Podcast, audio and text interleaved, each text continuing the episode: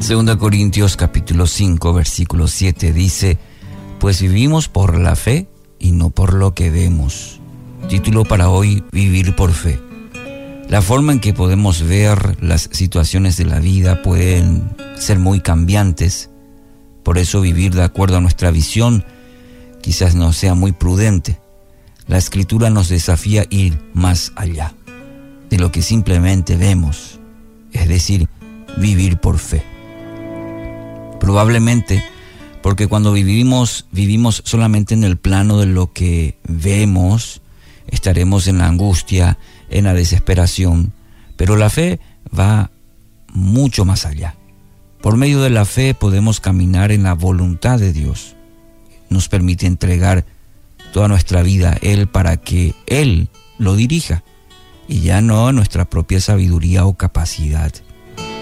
Vivir por fe nos coloca en la posición de confiar plenamente que Él es Dios, Señor de todo lo que existe, que confiamos en su soberanía, aun cuando a nuestros ojos pareciera lo contrario, nuestro corazón confía, tiene fe. Es pues la fe la certeza de lo que se espera, la convicción de lo que no se ve, dice Hebreos 11.1.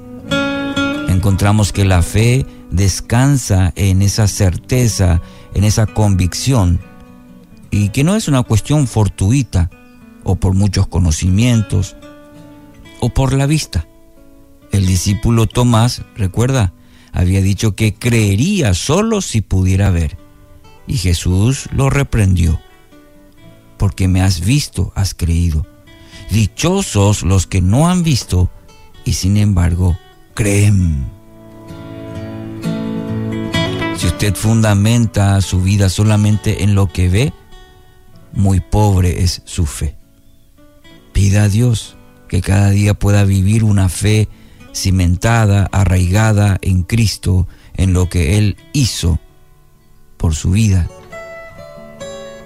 por su salvación y lo que va a hacer cada día de vida que le concede, es lo que hará Así que hoy, querido oyente, es un día para aumentar nuestra fe, para que usted aumente su fe, no mirando las cosas de este mundo, sino creyendo que su vida está en las manos de Dios.